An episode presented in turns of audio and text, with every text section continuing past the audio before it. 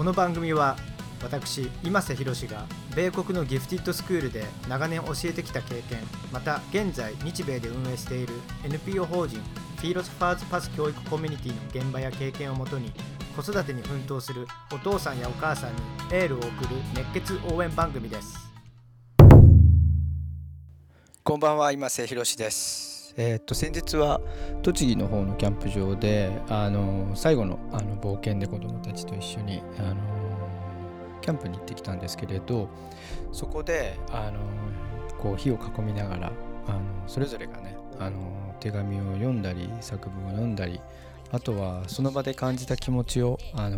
みんなに共有していました。僕はこの言葉をあの年に何度も言うんですけれどそれは親がこう誇りに思うことは素晴らしい。でも子供が自身を誇りに思うのはなお素晴らしいということです。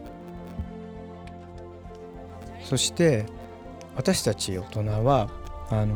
そういった子供たちが自身を褒めている姿。そういった瞬間にあのそうだねと。あのそう思うよ。それレインフォースっていうんですけれど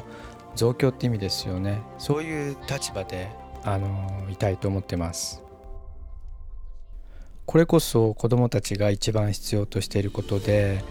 だからまあ安易に大人が褒めればいいというわけではないんですよね。子どもたちが自分自身を褒める。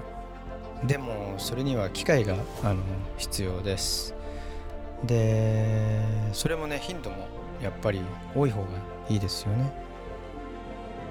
もうね残りも今年2週間となりましたまだ振り返りの機会を、あのー、作ってないご家族ぜひ外でね、あのー、家じゃなくて外で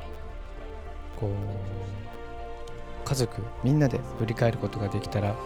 素敵だなと思います。